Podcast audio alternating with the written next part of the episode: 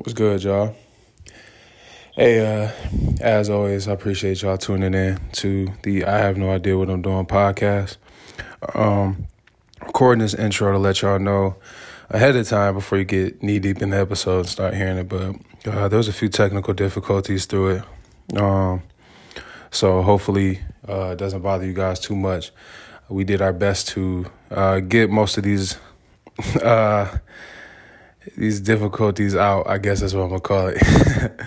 But as always, man, appreciate y'all listening to the episode. I got lucky enough to chop it over my homie JD, a.k.a. Joe Buckets. So Joe Buckets training. So hopefully y'all enjoy this episode. And as always, thank y'all for listening. Man, JD, man, yeah. Joe Buckets, man. Man, the infamous Joe Buckets, man. How's it going, man?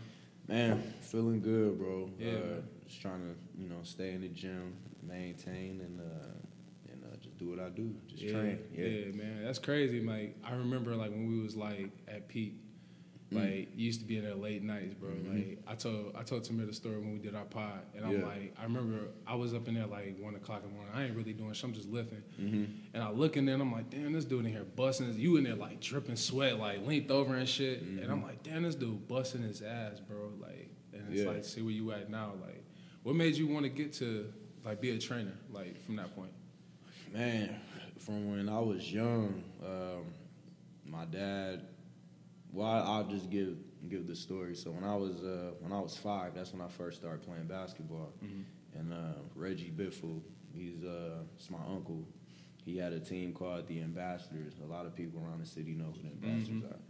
So my dad put me on the team. So I was playing with Daryl Watkins and all them, and they're 2 years older than me. So they were 7. I was 5, 6. They 7 and 8. So my dad said when he put me out there, I was traveling, running around with the ball. I didn't know how to do shit. So he was like, man, we can't have this. I got to teach you something. So we went in the basement that night, bro. And I kid you not, you can ask him the story. He taught me how to dribble in one day. And I picked it up, between the legs, behind the back, all of that. So I went to play the next time. I looked like a totally different player. I wasn't killing, but I was holding my own. I wasn't traveling, doubling, none of that. Yeah. And that happened in one night. And, damn. Even at the age of 5, I understood, if I work at something, then I could get better at it. That's kind of, where the training correlated with me, really believing in it. Mm-hmm. If I work hard on this, then I'm going to keep getting better at it. So. And that's crazy. So it's you learn... you learned a life lesson super early, early on, mm-hmm. And it taught you right there and there. Cause I think that's the coolest shit. Cause you a trainer, I mm-hmm. have a coach, and mm-hmm. it's sort of the same, but it's not the same. But at the same time, how do you feel when you see somebody in that sense? Your dad was probably proud as shit. Mm-hmm. man, this dude picked this shit up in one night. He probably in the cut. He probably ain't say nothing. He still brag about it. Yeah, you know what I'm saying. Man, this boy picked that up in one day. Mm-hmm. You know what I'm saying. Man, I remember trying to dribble between my legs. I was I'm trying to walk it down and ball all over the place and shit. So, how do you feel as a trainer? Now that you're in it, and when you see somebody actually do some shit that you be like, yo, that shit. I trained them that. It's always a great feeling when you work on something with someone, something that they can't do or something that they really struggle with, and you spend the whole off season trying to get better at it, and you just constantly drilling it, putting in the work, and then when they go out on the court with the lights on, they perform and they doing everything that we worked on. It's mm-hmm. a great feeling, bro. It's better. For me, and this might sound crazy, but this is why I'm a trainer. For me, is better than getting paid. That feeling of I actually got a chance to teach somebody something, and they used it, and it worked, mm-hmm. and they receiving all of the accolades and awards like they should. But just knowing that I contributed a little bit to it is awesome to me. Yeah. So. That's the payment though, because it's some people. That's all I ever wanted. That's all I ever wanted was just. To help. I remember telling Fred when he was young, I think he was in, what was it?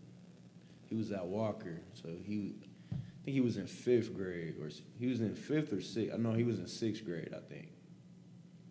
No, he was in 5th, he was at Walker. So he was in 5th grade, This was like one of the first times he played his own age. Mm-hmm. And this was like his first year playing school ball. Mm. And I remember telling them before the game, like, this your first time playing your own age. Like, this is about to be crazy. Like, this is about to be super easy. Because he was, like, holding his own with my grade. Yeah. And I'm 2 years older than him. Man, he got the Walker. Like, I think the first game he had, like, 40 points, like, 10 assists. And his teammates was horrible. Like, he had guys with collar shirts under the jersey. They was just there, yeah. He had teammates like that, you know what I'm saying? And just the IQ, you know, even, you know, at a super young age, I just knew, like, bro, you're going to the NBA. Like, man. Like, I knew it then, and I've been a fan of Fred's, you know, since I met him. I just felt like I always seen it. Yeah. Because even when me and him would play against each other, it was nobody that young that would give me problems like that. Mm-hmm.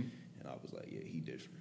Yeah, that's the trainer in you, though. That like you didn't recognize that gift at that point, but, you know, you sat back and looked at it as a trainer in a sense. Like, you hyped him up, but then you like, shit, I know you see the work. Because, like, we heard the war stories. Y'all used to y'all kind of like, you know what I'm saying? I mean, the only way I could compare, I was thinking about on the way here, is, like, y'all kind of like the Ball family in a sense. Like, y'all all hoop at different levels. Everybody could, all three of y'all could hoop. Yeah. You know what I'm saying? It's like, so I can only imagine, like, being in the backyard or, like, seeing what y'all was doing in the workouts. You know what I'm saying? Man, my dad used to put us through hell, bro. Like, getting up 5 a.m. and, going to the Y, running the track, and jump ropes. And how did you feel about getting up at 5 a.m.? Because everybody asked Fred the question, but how did you feel about that shit? Like I said, I always was weird. Like, I was crazy. Yeah. So that, like, all right, we working out at 5 a.m. I can see that. Let's get it. Like, I can see that because, like, man, you be in the gym, bro. And I remember we was up in there. You was like, I remember I helped you one time, and I'm like, I don't know what the fuck I'm doing. You like, bro, just pass me the ball. I'm like, all right, cool. Like, I'm like, all right, shit, I'm going to just, you know what I'm saying? And it's funny, though, because, like, the funniest shit is crazy about you brought up the what you just told him, because I remember I tell people this story every time I hoop. Yeah. And, like, you hooped with me. I'm not a hooper, but I like to pride myself as a guy, like, no, you compete, though. Yeah, you know what I'm saying? You're not finna hold me. Yeah. But, like, I know I'm not a hooper, so if I get on the court with, like, y'all, I'm be like, all right, I try to turn into, like, a poor man Draymond. Like, I'll do everything y'all need me to do, who you need to guard. And I remember one time I was hooping with you. I'll never forget this shit. I came down court, and I kind of, in my mind, I forgot. I'm like, I'm not playing, when I play with hoopers, and I'm not playing with non-hoopers. It's different. I play different. So I come down, I chucked down a three, and I bricked it, and I was like, fuck, my bad, bro. He was like, nigga, shoot that shit. I am. I was like, yo, this dude is, and I was cracking up. In my mind, you probably thought it wasn't none, but you looked me damn my face like, yo, either you gonna shoot that bitch or I am, but somebody shoot that motherfucker. And I was like, damn. So, like, every time now I think, like, I get on the court with some cats, they can hoop, and I'm like, I just think of that shit like, hey, you know what? Either I'm going to shoot or these niggas going to shoot, but somebody finna pull this. Especially in an open gym setting, you know, everybody's trying to get their shit off. So I'm not tripping because I know what I'm going to do when I get it. And you be cracking me up too because, like, you'll get that shit and go coast to coast. And I'll be like, this dude don't give no. Like, it was one time you got that bitch and it was a dude down there. You looked in at that nigga and went down there and dunked the shit. I was like, this dude don't give a fuck. But I was like, you know what, though? You put the work in every day. So it's like, for you, this is where you get to see, like, how good I am, I would feel, right? Yeah, like, when I would, because, you know, you seen the behind the scenes. Yeah. I wasn't going to Peak just to do open gym. Like, I would go to Peak, I would lift, I would do my agility, I would run my miles on the treadmill and all that. And then I would do my skill work. And then at night, I would come in and work on anything that I was working on. During the day, I'll come back at night and, you know, just do it. Yeah. Really wasn't caring about passing. Because, you know, when you working out by yourself, you know, I'm working on skills. I'm working on footwork and moves and, you know, form, shooting, left hand, finishing, dunks, all of that. So when it was open gym time, I'm like, shit, I'm just trying to see what I can work on, you know. And when I used to watch you, too, like, I remember we used to have conversations, like, sitting there at night. We'd be talking after you was done. And I remember saying, I feel like I said this to you, so if I'm wrong, correct, but I remember I was like, man, you're going to be a trainer. And you, I feel like you told me, like, that's the plan if my shit don't work. I want to get my shit off. You know what I'm saying? And I was like, so it's like, for me, I'm not surprised. I tell people that I talk to, like my sister. Like, I sent my sister to you. And the reason I sent her to you, because I was like, I see this dude. I can send her, you know, you can go find a trainer. But I was telling him, like, yo, no, go with him. I said, I was like, this dude used to be in the fucking gym busting his ass. And I was like, it wasn't no joke shit. So it's like, you know, to correlate with the whole family, like with Fred, and people see that, you know, to that TikTok you put up on your Joe Buckets page, and you like, y'all, people don't see the work, but for me, you know what I'm saying, on the outside looking in, I know how hard y'all really work. Yeah, bro. And that shit is crazy to me to, like, really see that, and, like, now that you're a trainer, it doesn't surprise me at all. Yeah. And to... I guess I got the story because of my sister. You said the moves. Man, it was a game. I think I got it on my phone.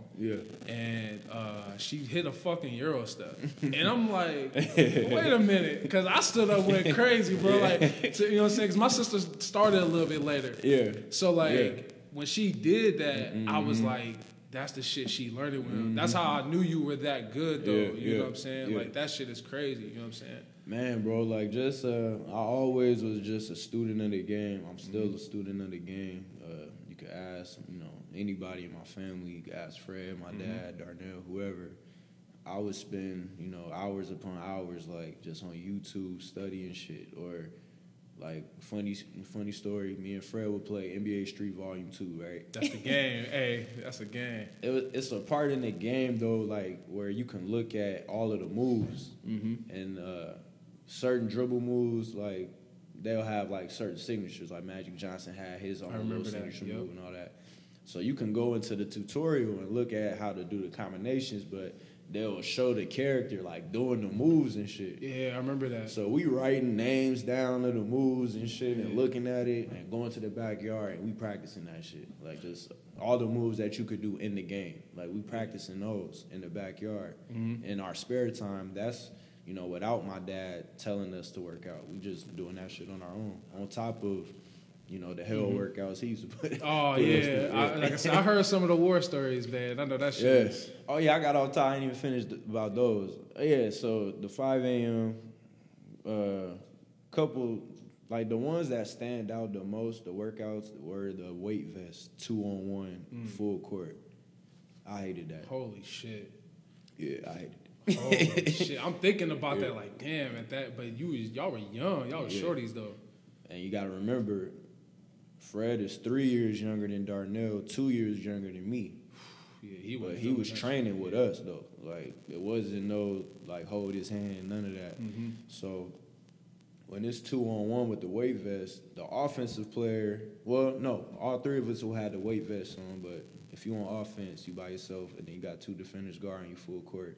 I think we had to score like 3 times before we rotated. So Fred would always go last. Oh, right? He wasn't feeling that. Fred would always go last, right? So my dad would be like, man, fuck him up. Yeah. Fuck his little ass up.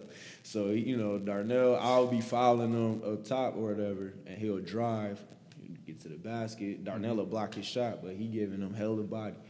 Boom, knocking him down, you know, Fred crying. Yeah. He mad, he cussing us out, all of that, but, you know, he got through it, though. Yeah.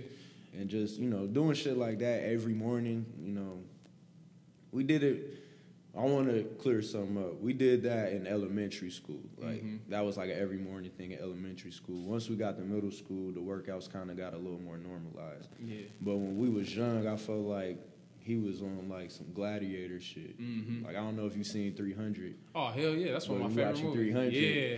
You got the little kid in the snow barefoot. All he got is a spear. He got to fight that big-ass wolf. That's the type of shit my dad was putting us through, you know? So, you know, for Fred to be as mentally tough as he is, because to me that's the best part about his game.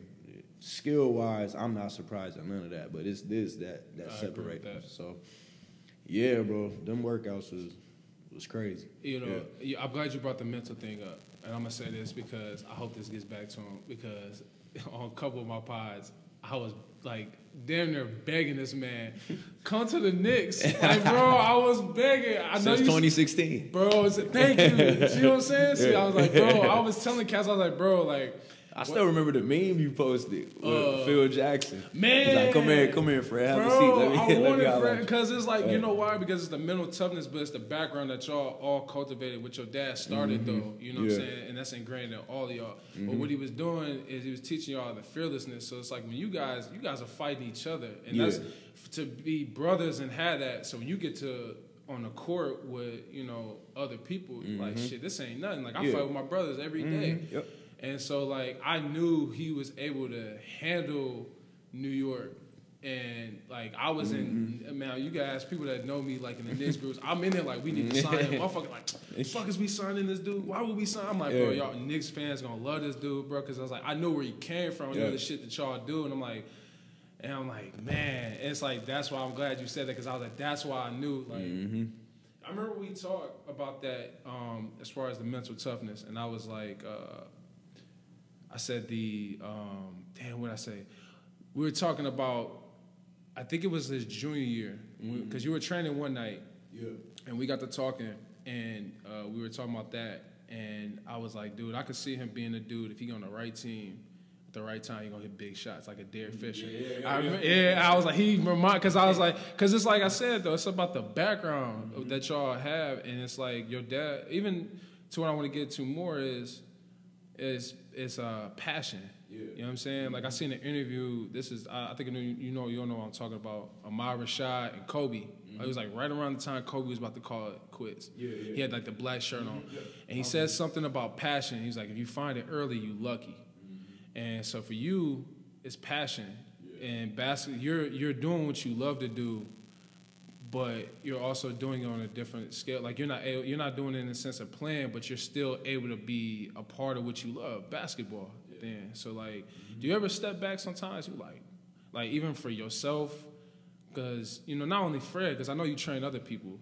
But like, do you ever step back in certain times when you train certain people? And like, damn, I'm really doing this shit. Like this is what I'm doing. Man. Yeah, I do.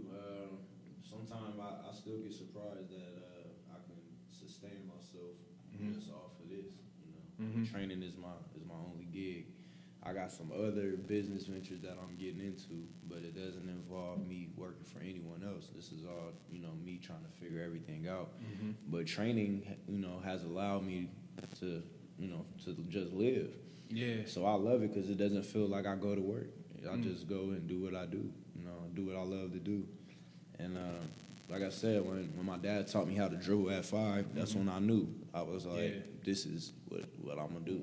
This is it. Yeah. And it goes to that, though, like, you lucky. Like, it's a lucky thing, but it's also just that's how the universe works. But it's like you found that shit early. And some people, we had this conversation a little bit earlier. I didn't want to get too much into it, but it's like we talked about a little bit how, like, with Rockford, where we from, I feel like this is a city of a lot of former athletes. Yeah. That's how I look at it. Definitely. It's a lot of guys that we didn't make it. So, you know, we all, for me, I look at it like a Fred or a James Robinson, even Dean Lowry or Smolinski or even anybody. I'm not forgetting nobody. I know Armani. I know him.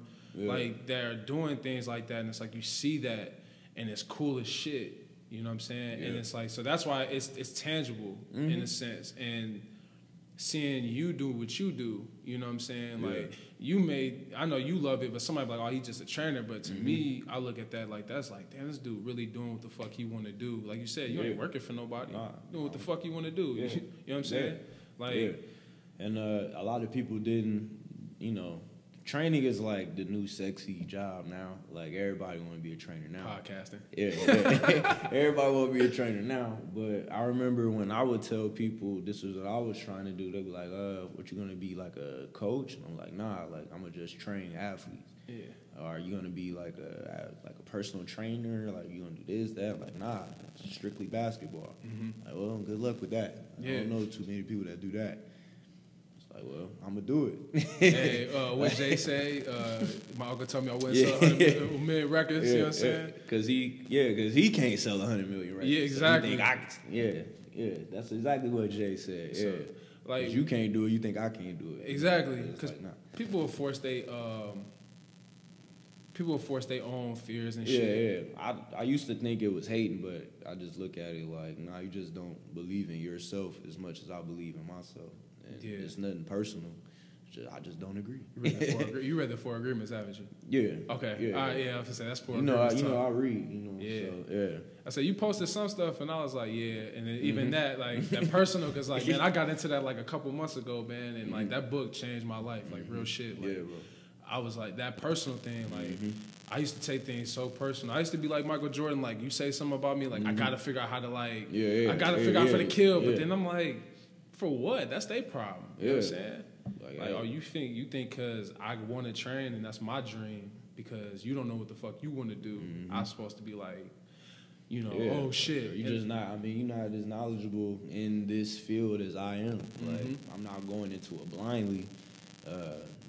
I've studied this. I know what I want to do with it. You just looking from the outside, it's judging passionate. But you love it. Don't matter what y'all say, I'm going to do it. Exactly. So, yeah, that's just all it is. It's all in the love, because it's like, if you love something, you're gonna take an interest. If you taking an interest in something you love, and some people, like, I like what you said too about, because it's a sexy thing. So people will do something just because it looks cool, and they think that they'll jump in it, and then they get their head took off, and then they, you know what I'm saying? But it's like, or they don't. What I'm trying to say is they won't do what they love to do because it's not cool. Yeah, you know what I'm saying? Like.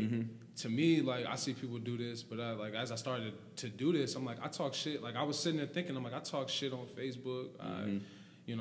But it's like I started realizing, I'm like, you know what? I do get a lot of responses. I'll be real. Some of the shit I be posting, like, I really don't mean it. I just know it's going to piss me off. You used to have...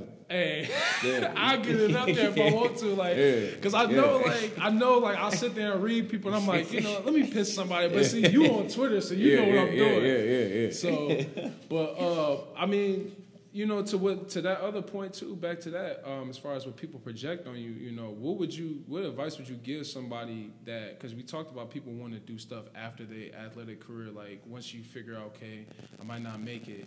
What advice would you give somebody in that moment? Like, what made you, like, really realize? Because I know you were still trying to hoop. And at the time when you were doing that at peak, you were still trying to hoop. You were getting your shit off. Yeah, I was still, pursuing. So, like, at what point did you really realize, and I'll say, speaking for myself, it takes a lot of pride to set your own game aside. Because that sucks. Yeah, it do. As a competitor. So, it like, did. What made you change that? Well, after...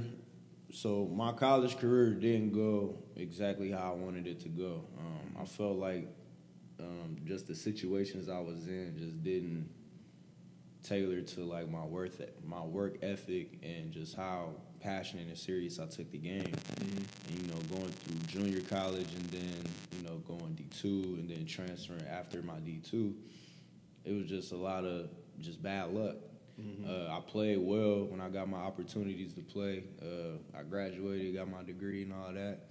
It just didn't pan out how I wanted it to. So once I got done playing in college, I was like, you know what? I'm gonna try to pursue both. I was like, I want to get into training, because I don't want any kids to go through what I went through, like, with not understanding how recruitment goes.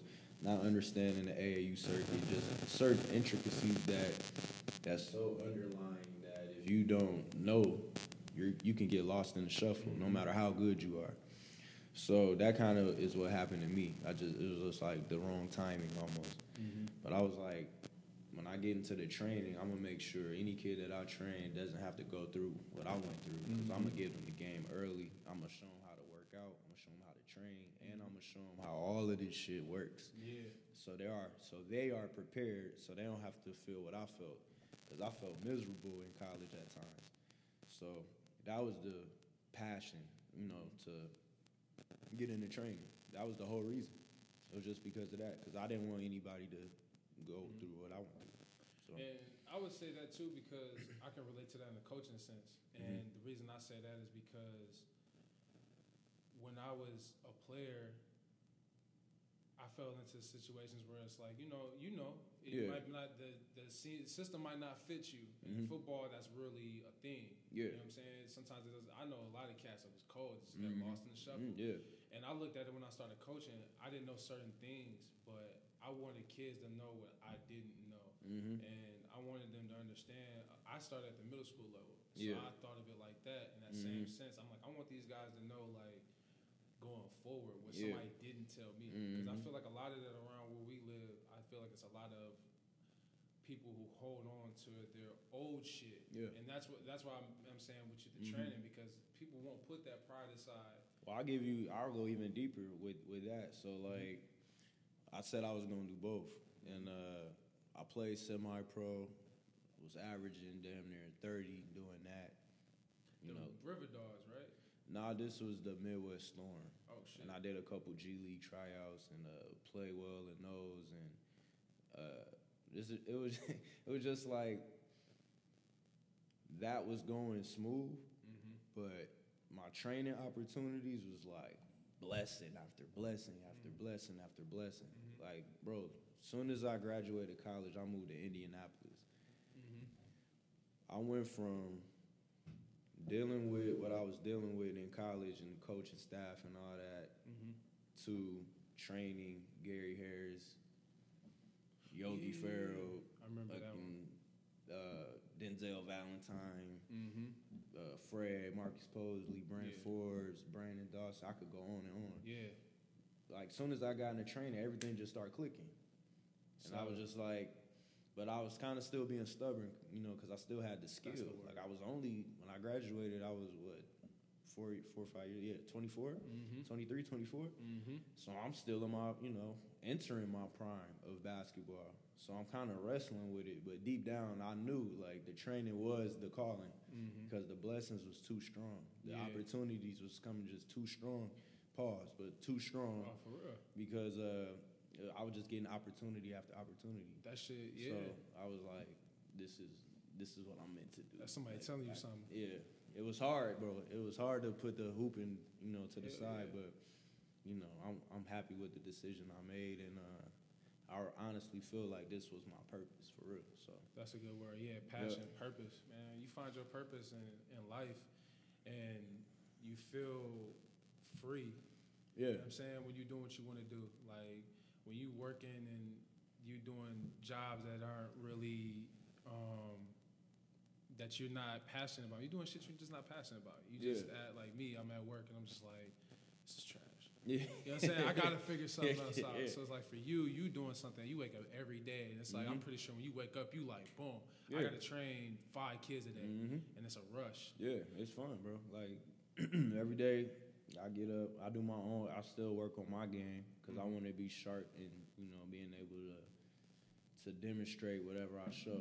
So I'm big on practicing what you preach. So I'm not going to tell somebody to do something that I can't do exceptionally well. So I still work on my game, like how you remember.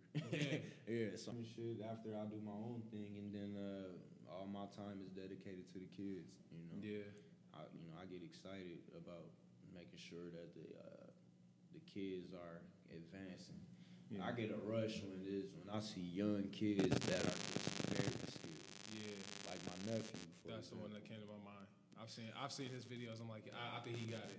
Yeah, and I hate to seem like I'm just overly bragging because it's my nephew, but man, it's just stuff that he does that you don't really see 12 and 13-year-olds do. Yeah. He's ambidextrous. He can. He's long. He's fast. His hands. He already can palm the ball. Yeah. IQ, shoot. He's a 3-level scorer right now at 13. So my philosophy with training him and all my kids is I don't want any of my kids to have any weaknesses. You're gonna be able to shoot the ball. You're gonna be able to handle the ball with both hands. You're gonna be able to finish with both hands. You're going to be able to shoot pull-ups going both ways. You're going to be able to shoot floaters with both hands. You're going to be able to reverse with both hands. Yeah. You're going to know how to read screen and rolls, everything. You're going to be exceptionally well at everything. It's a dojo. Yeah. So, by the time you get done with me, you're a finished product. So, now the coach can just place you in whatever role he needs you to fit because you're going to be adept at whatever he needs you to do after you train with me. Yeah. So, that's what I pride myself on. So that's what I get a rush, about. It's knowing that the kids are going to get the real work, pro-level work. And, I got the cheat code because, I'm connected with Fred. So I'm getting certain knowledge that a lot of people around can't get, don't have access to. So I'm getting it, and I'm trying to get the game to everybody, whoever wants it, you know? Yeah. Yeah, so. Yeah, because it's like, you know, I watch them, and, I mean, I guess everybody would assume because he comes from the family tree. So you would assume, like, but it's like I watch him, and I watch, like, sometimes you share some of his videos, and he's dribbling and stuff, and I'm like, dang, he got that same work ethic. Yeah. Like, he be busting his ass. Oh, yeah. And you could tell he's a workhorse. He looked like, like the way he moves though, it's like even just like we've been talking about purpose and passion. You can see it when he's hooping. Yeah. Like he'll make certain looks. I'm like, this is what he really wanna do with his life. He don't care about nothing else. Yeah. He loves hooping. All he do is watch basketball now. He always asking me questions. You know, he come over to my house, we break down film, we watch all that stuff together. You know, my niece is really good. His little sister is really good now, too. And my baby sister just started playing. She just scored her first game. So my whole family, like the younger ones, are starting to get into it now as well. So, man, I'm creating an army for real. Yeah. And even just the kids that you getting out, you know what I'm saying, outside of that, too. Yeah. That's inspiring. Like, for me, I remember another thing about the training, too, I guess it's all of you guys, because I don't know if I'm right. I just heard this story, so this is kind of rumor, but I heard Darnell went out to Wichita to help Fred on his shooting. I don't know if that's right. And I believed it because Darnell I just told had him, a strap. Oh, has a strap. Like, hey, look, not had. He still has that. This is the story I told him in the car. So we was driving here, and I was telling the story. I said, bro, I was like, bro, I'll never forget. I was at, it was Auburn Jefferson. It was his senior year. And that man, I might be exaggerating, but that man hit, it seemed like 4 or 5 threes, and he hit one. The last one he pulled up from the volleyball. I said, oh, and he hit it, and he just turned around and said, shit. And it was just looked so effortless, like the way he shot. So it's like, it's crazy you said it, because like all three of you guys had different types of games. You know what I'm saying? But it's like, I always wondered, like, I'm like, damn, what if they all would have been able to get it, like, play at the same time? Yeah, a little bit closer in age, like what Auburn could have really did at that, you know what I'm saying? Because even then with y'all, there was other players that y'all always, y'all known for hooping. So. I like to definitely shout Darnell out, man, because he was amazing. He needed flowers, man. Man, Darnell was cold, man. People be thinking, man, like, I'm like, dawg, that motherfucker had it. Right. That dude had it, bro. I remember seeing him on the news getting buckets. And I'm like, he had this big ass phone. And they were talking about, I'm like, man, who is this dude? So I'm just watching. I was like, this dude is getting buckets. Because I remember the talk at that time was David Brown. It was them two. It was them two. And David Brown ended up getting MVP, you know. But Darnell, though, bro, like, it was just the way he did it. Like, he could play with his back to the basket. He could shoot. He could handle the ball, like any position you wanted him to play, he was capable. Yeah. And then his catch and shoot game was just ridiculous. That dude got a strap, man. Yeah. And his jab step game, like I seen him make people fall off jab steps, like mellow. He had a lot of mellow in his game. All that. Yeah. He reminded me of like a shorter mellow, like the way his style was. Because he came to peak a couple of times. Yeah. Like, he was playing and. Like, I had to guard him one time, and, like, he bumped me, and I'm like, oh, yeah. I was like, I'm going to have to really fight with this motherfucker. He physical, And he started getting physical and shit. I'm like, this is a big motherfucker. Like, the whole time, niggas like, I'm like, hey, I'm doing him. You know what I'm saying? I'm pushing, I'm giving him shit, you know what I'm saying? Yeah. He's like, yeah, good shit, bro. I'm like, I'm sitting there thinking, like, this nigga strong as shit. Yeah, you know what I'm saying? He just started stepping out, and I'm like, man, I watch him, and I'm like, I was watching him that night, and I'm just like, damn, like, motherfuckers really forget how cold he was. It's like some dude wasn't guarding him, and when everybody looked, I'm like, nigga, you better get him out there. You know, he looked at dude like, oh, you ain't gonna guard me. Yeah. He talked mad shit. It's crazy because I watch all three of y'all play, so it's like you don't say shit. Nah. I don't see Fred. Fred don't really say shit, but Fred kind of sneaky with his shit. I wouldn't start talking until someone said something to me, and then I wouldn't shut up after that, though. Yeah. Like, if somebody says something to me, then I'm not shutting up after that. I feel like I got a story for that one. I feel like I've seen you do that before. Oh, yeah. Like, I'll get OD if once you bring it to me, but I'm not on bullshit out the gate. Like, I'm, laser focused. But as soon as somebody starts talking crazy to me, then I go in. Yeah. Fred is the same way. Yeah.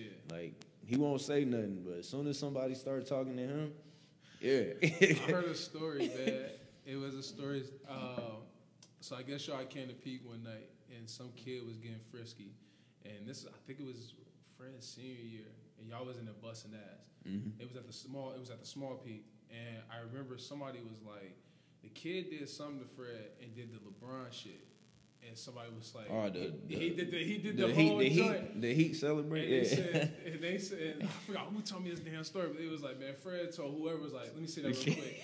And he said, bro, the game was over in like less than 3 minutes. He came down and went bang, bang, bang. And then he started talking shit as he was hitting him. He was like, yo, you ain't celebrating no more. What's going on? And he was like, bro, the man didn't say shit. Like, the way he was telling it was like mythical. And he said the kid left after that shit. So I was like, man, like, but y'all hoop, though. Like, you know what I'm saying? But I respect it. You know what I'm saying? I mean, I got on the court with you talk shit. I know, you're a hooper, bro. And fuck that. Like, you supposed to, But I was like, back down. I think that kid... I was like, yeah, he got a little bit in over his head. So, I mean... I got plenty of stories like that, but... I mean, I done seen Fred, like, as a child, like, make grown men fall. Like, I remember at the Y one time, I think... We was in middle school, so I think I might have been in 8th. Mm-hmm. And I think Fred was in 6th. But me and him playing 2-on-2 just against these adults, bro, white dudes. And Fred must have got the ball, bro. I remember it like it was yesterday. He was on, like, the right wing. Mm-hmm. He did, like, between cross, like he was going to go. Mm-hmm. But when he did the cross, the ball was still hanging, so he got that extra step. Oh, shit. So when he got that extra step, Buddy tried to cut him off, and he snatched him. Yeah. Shoe exploded. Like, sole over here, shoe over there. That's socks. See, that's the shit I've been hearing. Like, bro, it's crazy. Get the fuck out of here. Bro, I swear to God, bro. Get the fuck out of here, bro. I don't even know how I feel as a grown man if I just got caught out my shit like that. Like, how do you... Bro, I swear. Holy shit. I swear, man. But y'all was doing that shit, like, every day. Like, yeah. That's crazy. So, like, how does it feel, like, to see, like, you know, the work when he won the chip? For me, it was a little surreal because I'll be honest, if anybody saved outside of your family that they thought he would get to this point, they're all full of shit. Yeah. Because I knew the odds was against him. That's why I had to bet on yourself shit. Yeah. But I knew, like, I'm like, man, but I always felt like if he just get a chance, like, he's a winning player. Yeah, you know what I'm saying? He's not going to blow your mind with his athletic ability, none of that shit. He's just a dude, if you plug him on the right situation. Like, how did that feel to see that work on the as a brother on the outside looking in? How did that feel to see your brother doing that shit? Yeah. It's like all the work you put in. How did that feel for him to get to the mountaintop, you know? Man, it was great.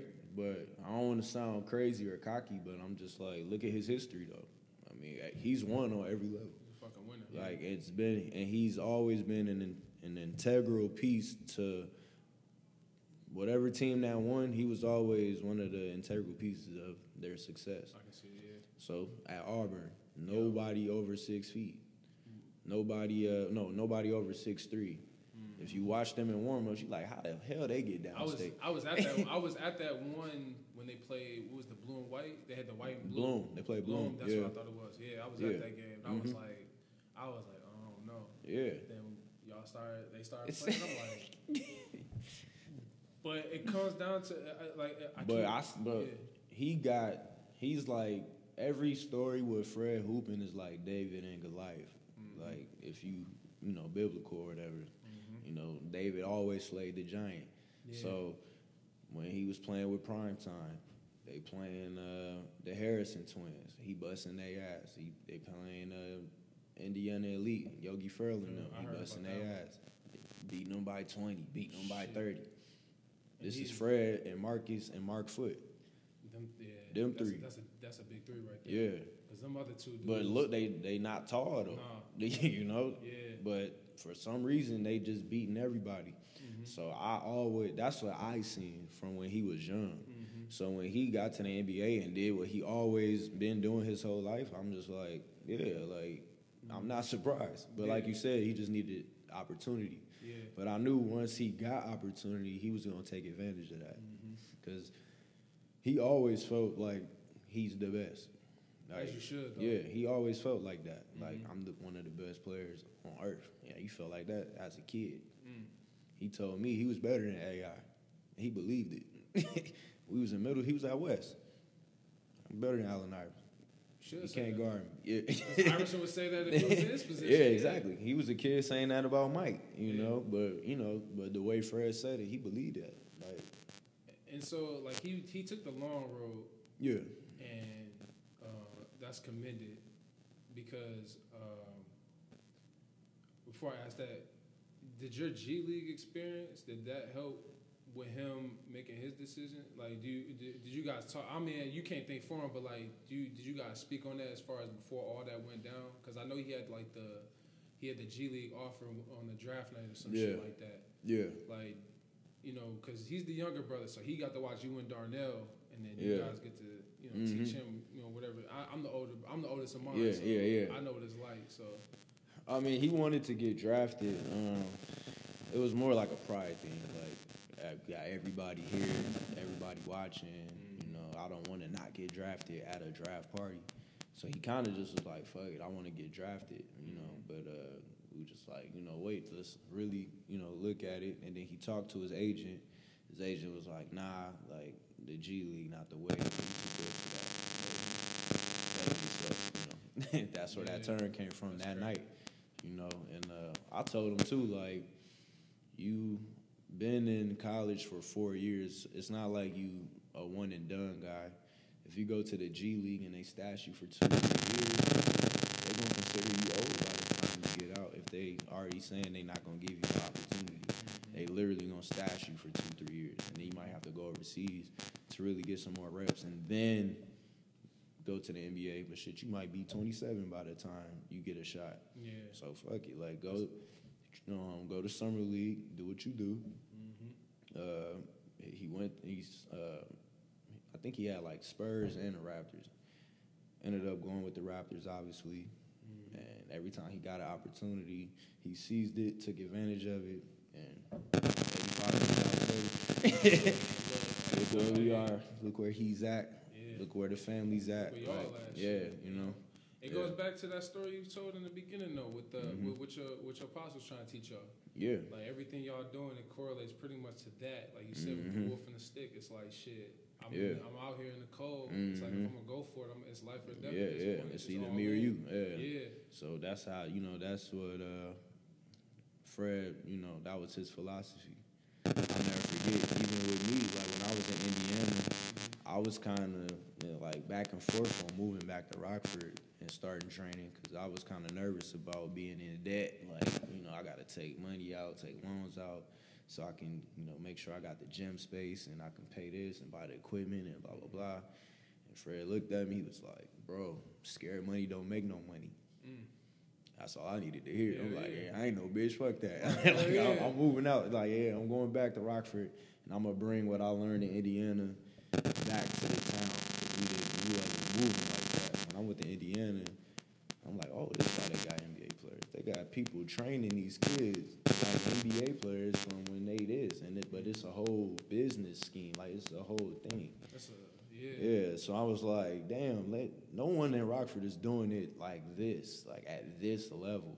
I'm like, I could come back home and just take over. It's like I'm gonna bring something over that I've never seen before. Yeah. It's like you said, it's basically what you said earlier about that, though, like how I lost my train of thought. But pretty much, like, like you said, it was like a blessing on how it worked when you knew with the training. Mm-hmm. You knew. So it's like, even though it probably sucked. Because I remember, I think we were at Jimmy Jazz at the same time. Mm-hmm. And I remember you was going back and forth, and I was like, bro, man, I was working like 3 jobs. Holy shit. At the time. Yeah. And I was still training. I was training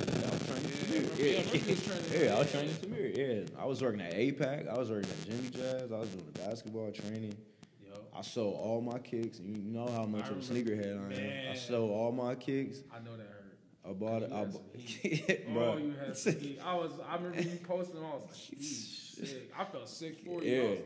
I was like, man. But I needed a whip, though. I needed a car. So. Yeah. Once I got the whip, I drove out to Indiana. I did my internship, found me a place to stay, and then I started training. I was there. Fred was still in college at the time, but that's where I got my footing. Shout out to Chris Thomas. Yeah, that's CT. Guy, yeah, CT. Yeah, with 100% hoops and world domination sports. Yeah, he really showed me a lot, and I'm always would be grateful for him for doing that for me. Yeah, because he took you under his and he ain't have to do that. You know what I mean? So yeah, it was dope. That's what's bad. And getting that experience, like you said, you seen. Because from here, a lot of us don't get out of here. No. See things. Yeah. So it's like, we just don't know. No. Like, you can't be something you ain't never seen before. Mm-hmm. You know? Like, how do you know you could be an NBA player if it's no NBA players that you could actually meet and touch and get the game from? Yeah. You know? How you gonna be an NFL player if it ain't no NFL players around? Mm-hmm. Somebody gotta break through. And for that one person to break through, the situation has to be perfect. Mm-hmm. Like, everything gotta fall in place. And when everything falls in place, hopefully whoever make it, gives back. Mm-hmm. So the next one that's looking up can say, all right, now Fred done set the blueprint. He, he took this step, this step, this step. Now I can do that. I believe I can do that. Shit, look at James Robinson. They took the same route. Exactly, yeah. Like, that dude should have been drafted. Yeah. Like, I watch football. Should have been he should have made the Pro Bowl, all that. Yeah, I was kind of pissed off about it. Yeah, everybody was. I was like, come on, man. Like, I'm not seeing, like, white folks not even, like, from the town, like, really going hard about that. I'm like, he's the dog then. Like, he got everybody on his line, like, rooting for him, man, kid, saying he got did dirty. I think I did a pod and talked about it a little bit. I think he had like 1,600 yards total, and he had the most yards of an undrafted rookie in NFL history. And I'm like, come on, man. Like, I'm like, come on, man. Like he don't make that. Like, yeah. And then, like, look where he from. Too. Like, I'm gonna be sick if Fred don't make All-Star this year. I'm gonna be sick. You know, hey, we that ain't saying too much. We kind of had that little combo about the All-NBA. Like, I was like, we had talked about it. I speak mine. You know what I'm saying? I just was like, it's going to be tough because I feel like some of that is not, I feel like some of that's like of a popularity thing. Like the All-Star shit, you know what I'm saying? It's kind of a popularity thing. Like there was a big thing where Luca was starting over Dame. And everybody's like, what the fuck? And so it's like kind of like with Fred, like him and Julius Randle was only two votes I casted. Yeah. So it was only two. I was like, okay. Yeah. He having a great year. Shout out to Tyler Relf. Oh, that's his trainer? Yeah. I don't know who he is. Shout out to Tyler Relf because, hey, we benefiting, boy. And he came back and I don't know, man. I ain't going to lie. I wanted him gone. I was one of the Knicks fans. I'm like, man, he would do this. I tell you, bro, he used to do this dumbass spin move. I hope he don't take offense to his. I used to get so pissed. I'm like, dog. Because, like, when he came to New York. Yeah. And I was like, I seen his stat line, but I would watch him, and I'm like, I remember we missed on Zion, but I was like, for some reason, I was like, we cool. Like, it's not the sexiest thing. Yeah. But I was like, he got a little bit of game, and he came, and I'm like, what the fuck is going on? I feel like with Randall, he just kind of had to figure out, like, what his game is. I feel like some games he would be, like, playing a little too much back to the basket, and then some games he's a guard, and then the Knicks roster wasn't good. They had all power forwards, so it's like, what you? I mean, he really no can't, shooters. Yeah, like so. God. And then everyone knows he really likes to go left. So it was just a lot of things going wrong. But shout out, like I said, shout out Tyler Relf. He's a really good skills trainer, and I peeped, just what he was doing with Julius Randle. So I'm not surprised. Just watching Julius Randle train and work out, the moves that he's doing and all that. He's been working on that, like, all through the pandemic. Like, I'm just following on Instagram and stuff. So, yeah, I'm not surprised, man. Yeah, like, he should be an all-star, too. The boy's a dog. Man, him and Fred should be all-star. Yeah. Because, like I said, it's like a popularity thing, but it's like I felt like that with Fred more so because it's like, it's like he kind of he don't pass the eye test for people. He's like Lowry in a sense. Yeah. Like they don't as far as like, you know, they're not the tallest guys and not the biggest guys, but they got big game. You gotta watch. You actually gotta watch Fred play. Like if you just looking, like if you had all of the NBA All Stars in plain clothes, and it was just you just took somebody from a different country and like which one you think play in the NBA or start or which one you think scored 54 this year? Like you would not say him. Like that's real. I think that's what it is. Honestly, I think that's why he really don't. I won't say he doesn't get his love. I think that's why it takes a little longer for him to get his flowers. Yeah. It's just because of how he looked. Yeah. You don't look like your natural. If he was our height, it wouldn't be a question. Nothing against him. I'm not trying to. Yeah. You know what I'm saying? I mean, if he was 6'2", if he was 6'6", you would be talking about like maybe one of the greatest basketball players ever. Like with for real. If he's doing that at this, you know what I'm saying? Height, you know what I'm saying? Yes, like for real, like. He got a lot of CP3 in his game. Yeah, I always said that too. A lot of CP3. I mean, to that though, you know, in that sense, you get to see to the Randle thing. So like, I guess that's the cool shit. You watch games and you like, do you watch games and like, man, like think like I guess you watch and look for like the strengths and weaknesses and all the time and compare it to like maybe the kids that you are training. Like, man, he kind of got, obviously it's not them, but like this is a bigger kid. I see he kind of look Julius Randle, like they kind of big guys. You know what I'm saying? Do you do that? Like, yeah. Well, I try not. Well, when it comes to my kids, I try not to make them play like anybody in particular. Because they're young. Yeah, because they're young. So I just let it, I just kind of just try to grow it naturally. That's where my philosophy, the no weaknesses come from. It's like, you're going to figure out what you are. I'm going to just make sure you're advanced at everything. So it's like, you're going to have all of the skill and all the ability. Your body, your mind, your personality is going to determine what type of player you end up being. So my job is just to make sure your skill is sharp. But you going to figure out, like, who you are. But you're going to be equipped with the, you're going to have a deep bag messing around with me. So, yeah. It's like a dojo, man. Yeah. You come in there, you know what I'm saying? You got the little belt, now you coming out of black belt. Yeah, exactly. You're going to have the crane style. You're going to have the snake style, all that. You're going to have all the different fighting techniques and everything at your disposal, so. So the one person that I know we... OG? That we both like Crawford. You the only other guy I know. Yeah. That's my like that type of shit. Like bro, like when you said that one, I was like, yeah, he really watches movies. Like I love Crawford. Yeah. Like and I guess like what you showing these guys is you're showing them game that they can translate from, obviously, the street ball style, because I watch it, but it's also where it fits into a team-oriented, even though it's an individual skill set. I guess that's why I bring up Crawford, because he got a lot of street game. Yeah. And I watch you play, like, I know you watch Crawford, because there's some things you do, and I'm like, yeah, he really watches that. Yeah.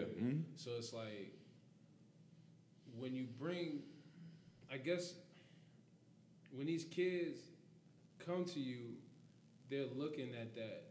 Dude, like, you have to shake that out.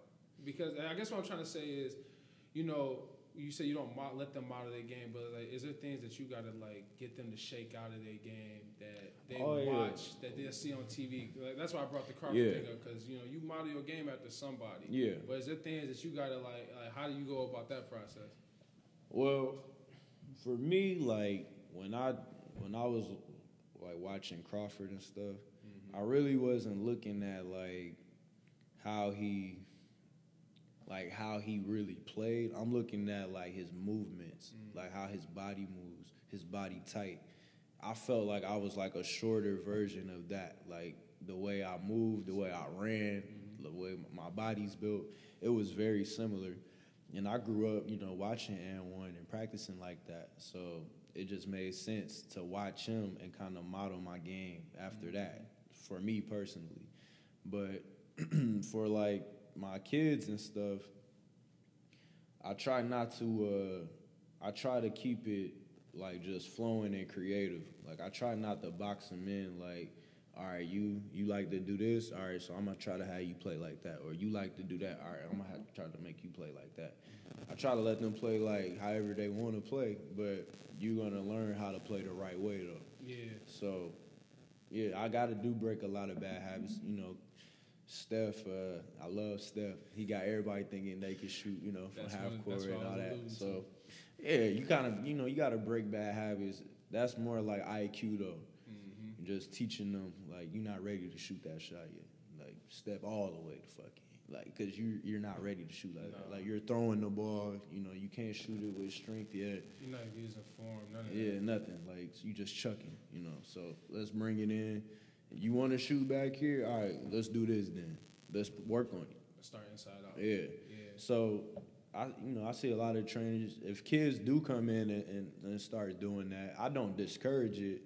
I just let them know, like, if you want to do this, you have to work on it. Like, you have to do this first. You can't just fucking, like, if you playing Pokemon, right? Yeah. Back in the day, you playing Pokemon, you got a Squirtle. You can't beat one Pokemon and think you're going to turn into Blastoise, right? You got to get to level 60, you know what I'm saying? Like, you got to work.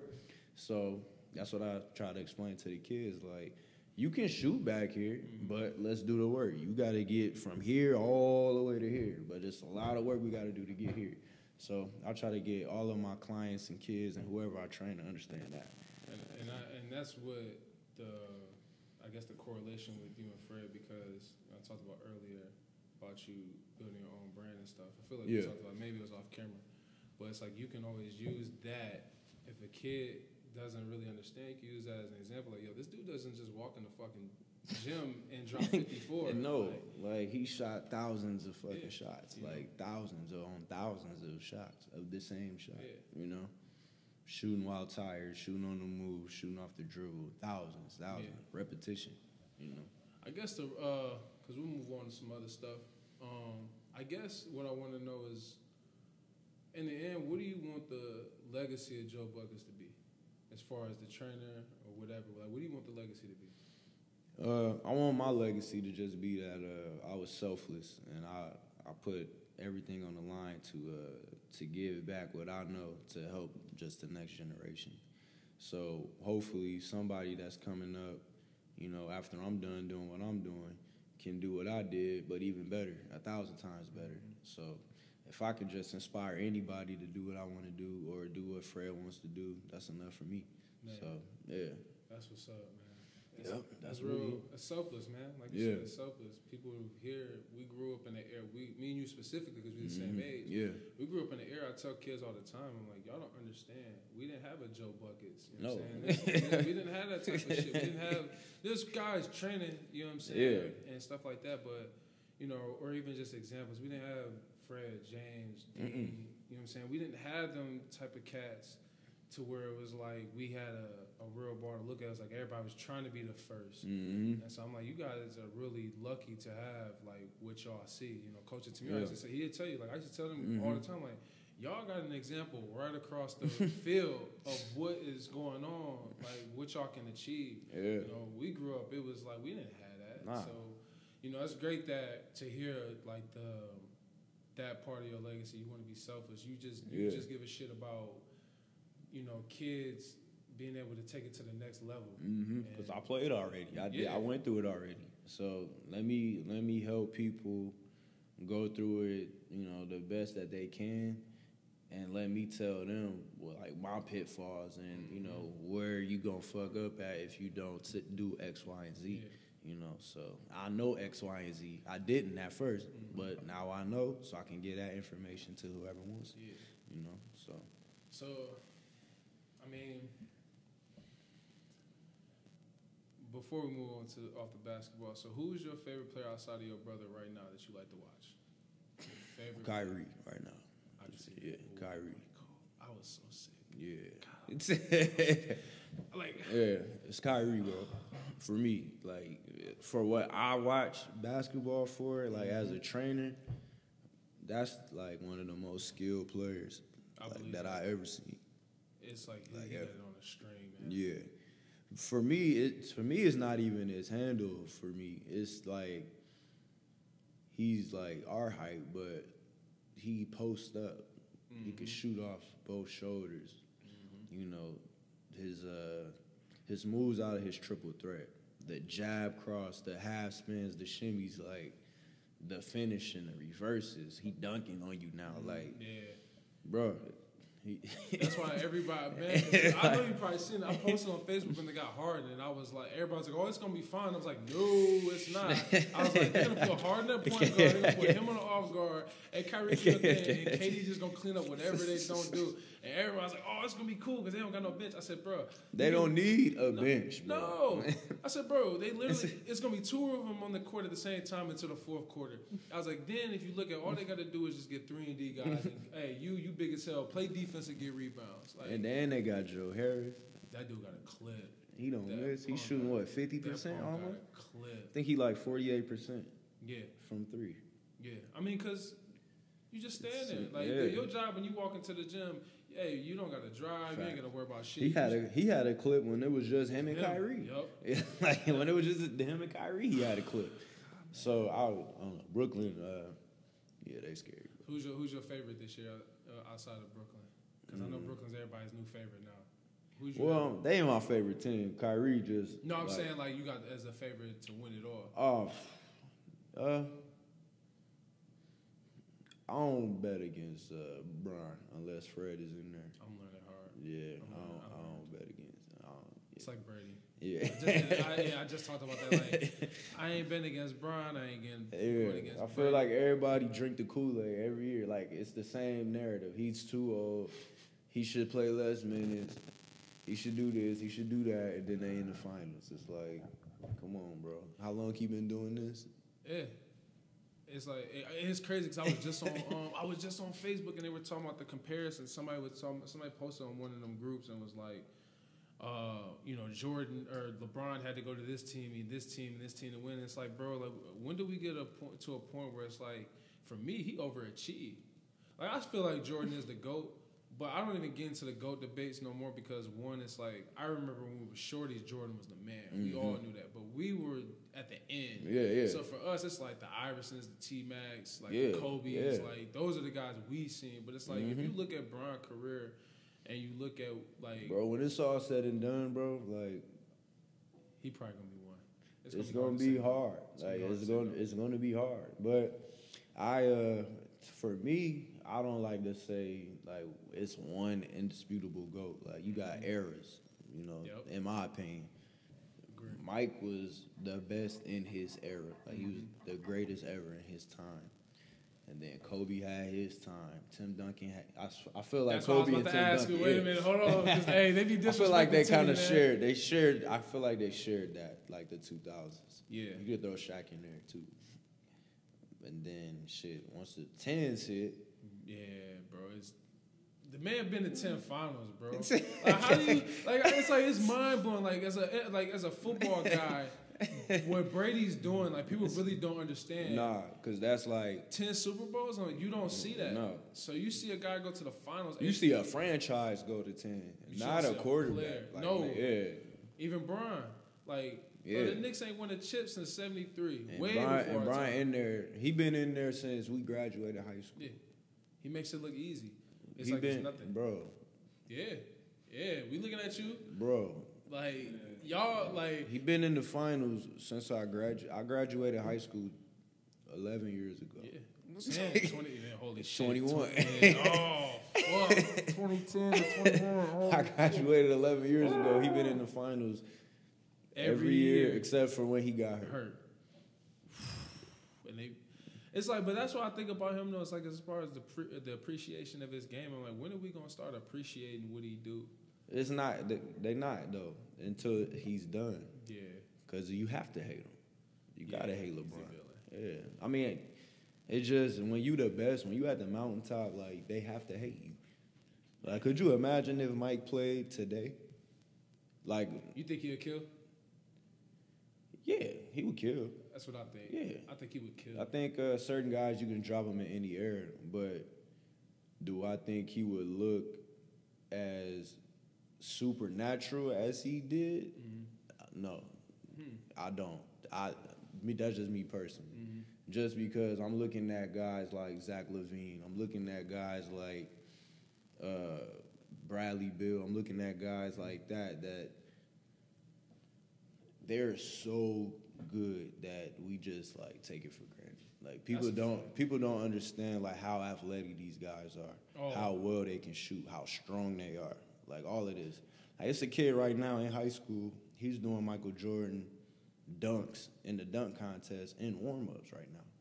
He doing that in warm-ups. Yeah, and you can look on YouTube. Shit too. Like, yeah, kids, like it's different. It's, you know, there's technology, you know, information. They can watch a getting passed down. Yeah, and learn. They watching Mike. Yeah, they watch. You know, they watching Mike, and they like, oh, I'm gonna do this, but I'm gonna do it a little better. Like I'm gonna flip it. That's just how it goes. It's the evolution. I feel like it's a. You can't tell me that, you know, a car every year don't get better, but basketball players don't. Like I know we love Mike, but let's just put it into their era so we can get everybody their flowers. You know what I mean? Because there's cats that's in this era that, you know, we kind of probably take for granted. Like if you put a Bradley Beal in that era, what does he do? You know what I'm saying? Like that's what I be saying. Like. It's like, yo, like, it's not a knock because I feel like... It's not. It's just nature. Yeah. It's just humans bigger, faster, stronger, period. Like, that's just what it is. We're smarter than, you know, advancements of technology. Because you put them in our era, what would they would do because of the technology they would have access to, would they probably be better? Exactly, like, my example, like, somebody was arguing with me a long time ago and was like, Larry Bird, he couldn't play today. And I remember But you see Luca. That's exactly the thing I was going to say. I was high as hell, and I'm watching Luca, and I'm like, wait a minute. And I went to Larry Bird. I was like, yo, this dude. What? Bird didn't make the All-Star. Are you serious? Damn, we got breaking news on my pod. Are you serious? Snub. Damn. Breaking news on that.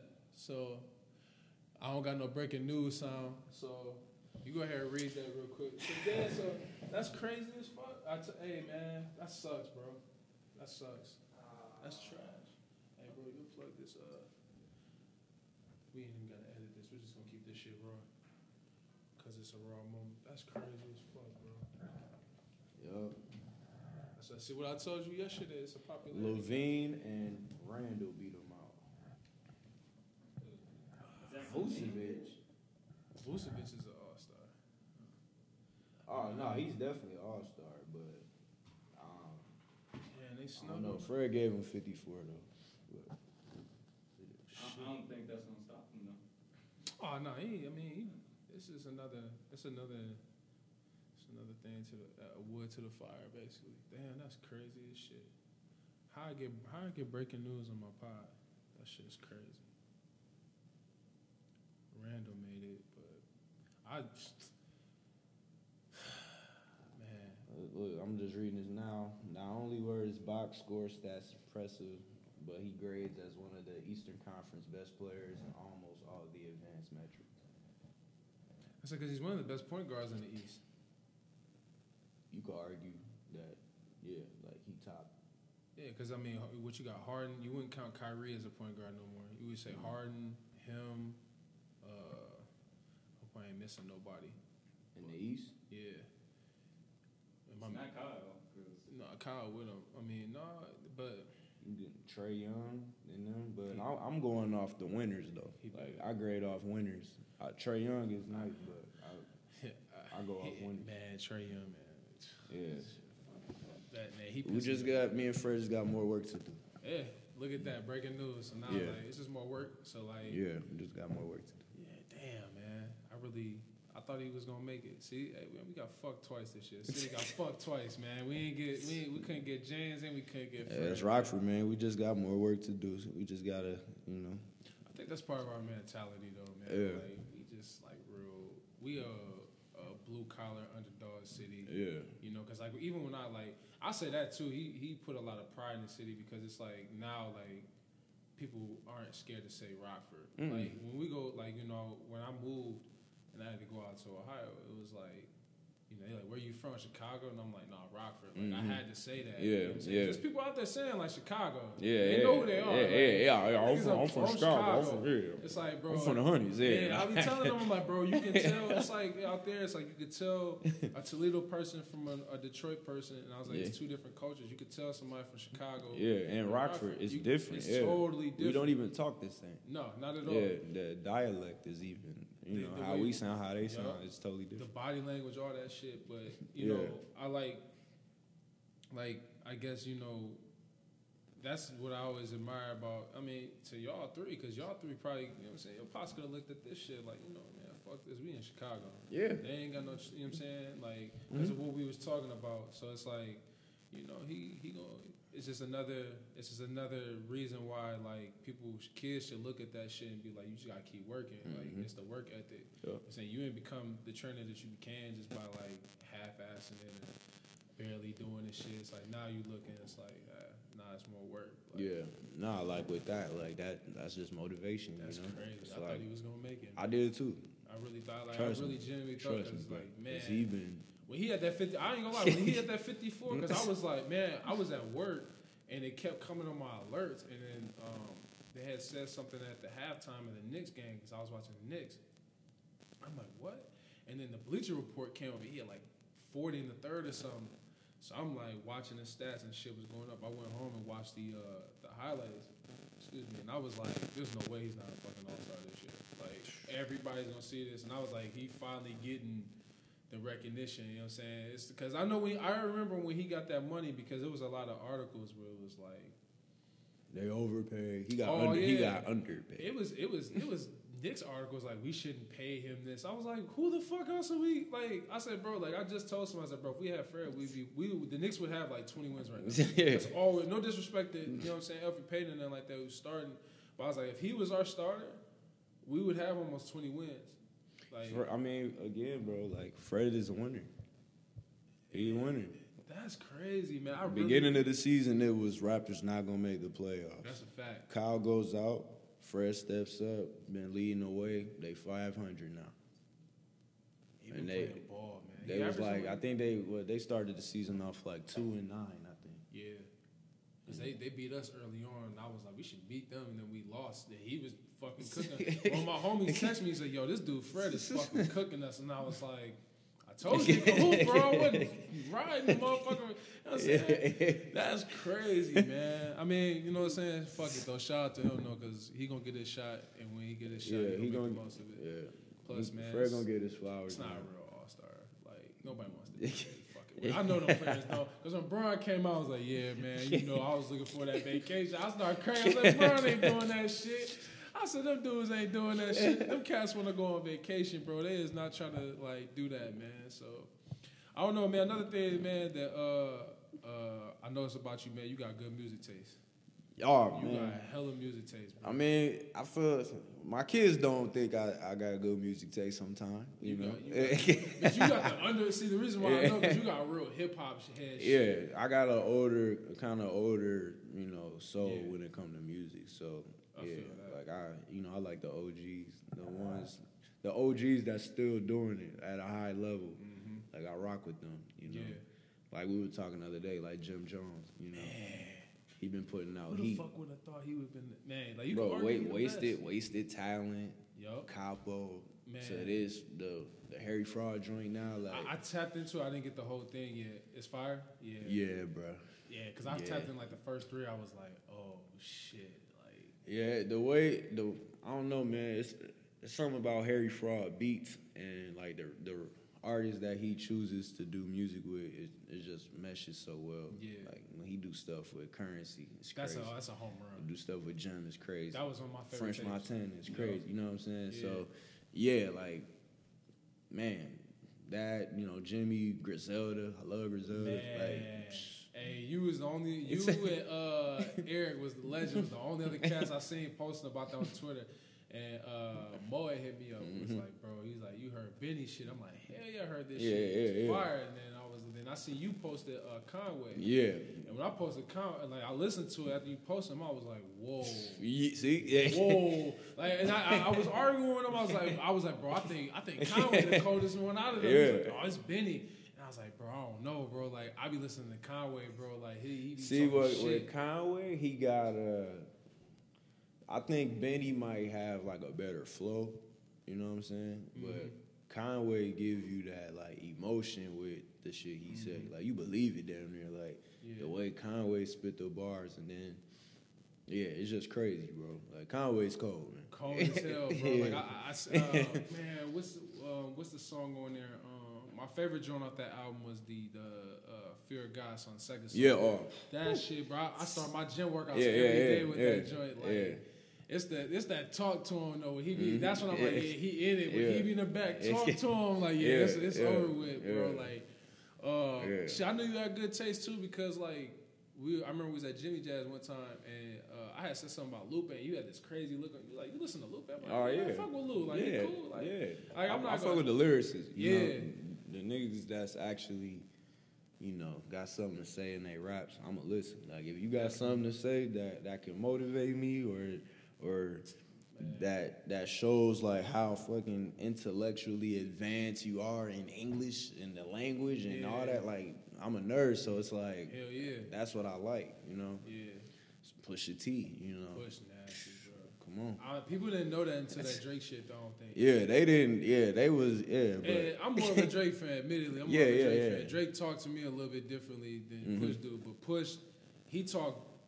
He motivated me a little bit like Hov dude. Yeah. And he's the only other person I know that could talk brick talk like that. That's why I like the Griselda dudes. It's like a science. Yeah. It's like a science. It's not like your regular, like just regular schmegular. Nigga make me want to get money. Yeah. It's like get whatever you fresh. Doing, you want to get to whatever. Like so, who got who on Drug Dealers Anonymous? Because Push was hard, man. But how you started. I'm a Hov guy though, so. Cause I just listened to this on the way out. Yeah, I don't know, bro. Might have to get an edge to Hov. You might have to.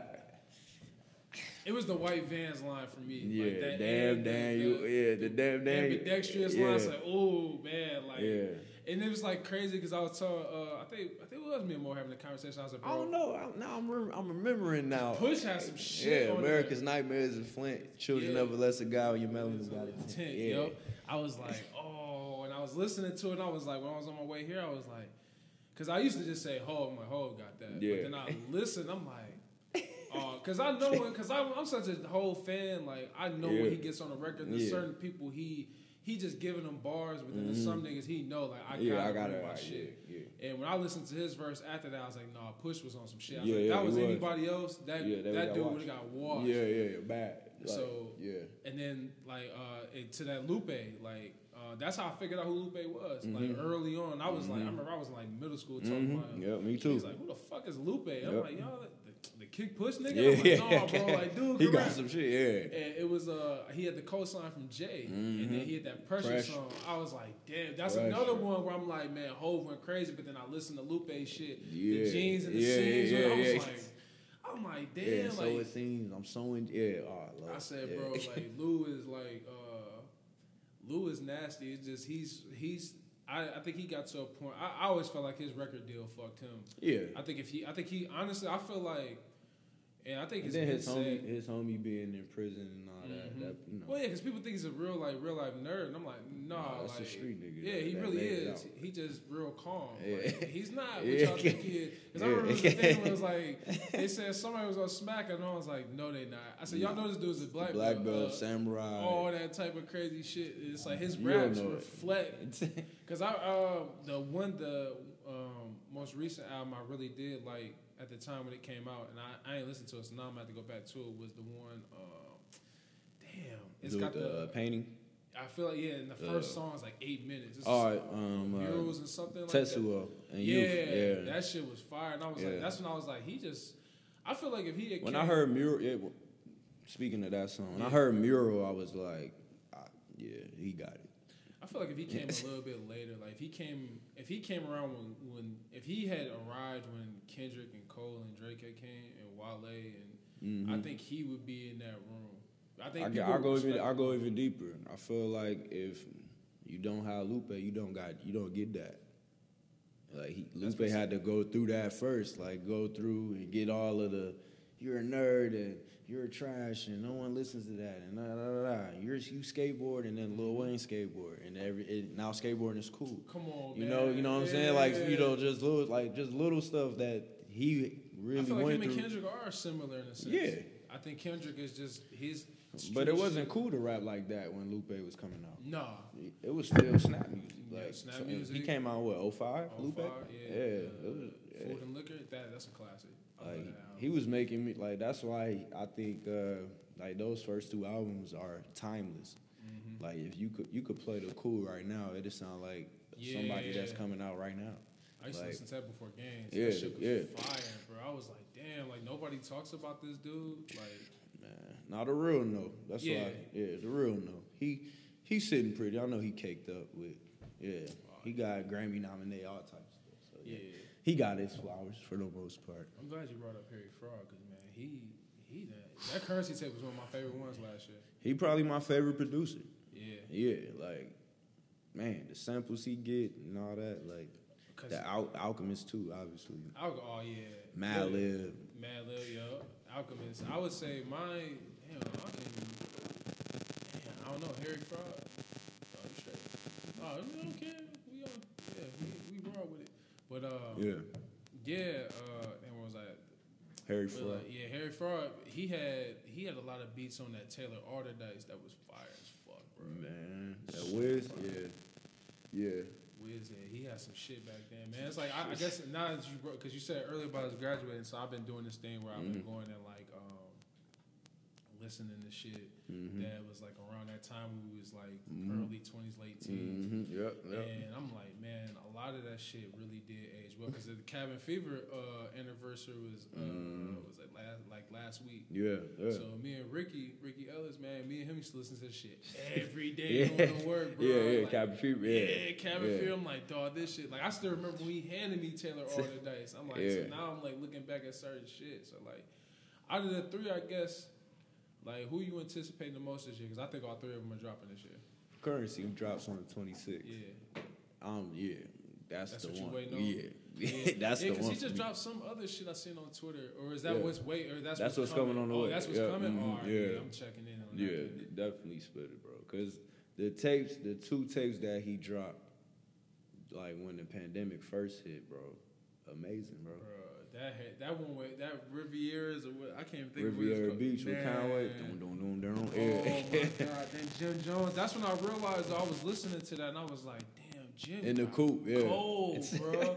Like I was like, yo, like I was like a Cam guy growing up. Everybody liked Jewels because he was around Wayne. I was fucking with Cam. But I always liked Jim's style. He just had a different little wave to him. You know bro, I did not like Jim Jones at first. Really? Yeah, because I thought he couldn't rap. Early Dipset. Oh yeah, he was like he would probably tell you that though. Like he didn't know what he was doing. He was learning. Yeah, I was like, he can't rap. Like I don't like Jim Jones. Like Jewels was my favorite because I'm like, I know I can't feel my face. I'm like, dang, he keeping up with Wayne. Like he and this one Wayne was killing shit, but Jewels he keeping up. Yeah. Like I'm like, damn, Jewels might be the best one. Fast forward 10 years later, Jim Jones, bro, what? I was like, man, I was listening to him rap on the song him and French had. Which one? The one that just dropped on the last I forgot what it was called. I just heard it was on my, it was like random on my after your playlist. Yeah. And they squashed their beats. Yeah, and I was like, damn, like Jim just he's freaking beats, bro. Like this nigga just killing shit. Like that laps, like, that the first song on the Harry Fraud, that laps around the sun. Yeah, bro, dude, he man. Just. I don't get it, man. But they say he built a studio in his crib. So like, that's where he just kind of because his flow's stupid. The bar is crazy. The way he punches is crazy. Like it's crazy. He had the late bloom.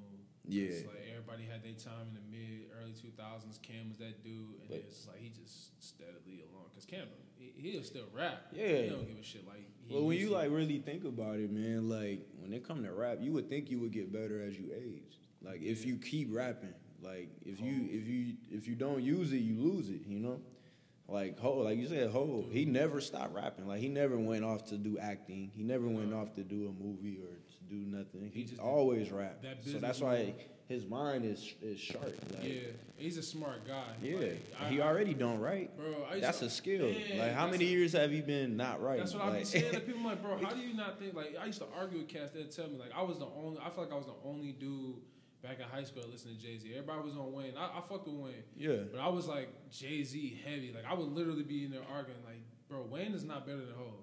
He's not fucking with. He never was better. And I was like, he's not fucking with him. I was like, bro, it's like, I remember Charlamagne made the analogy. Wayne was like the street ball. Like, he had all the flashy shit. Yeah. Jay had, like, technical game. Like, I was like, bro, like, you're going to... I told people, y'all going to see because of the way Jay rap. It's going to translate eventually. I think Wayne burned himself out, too. Yeah. He was trying to... He was just...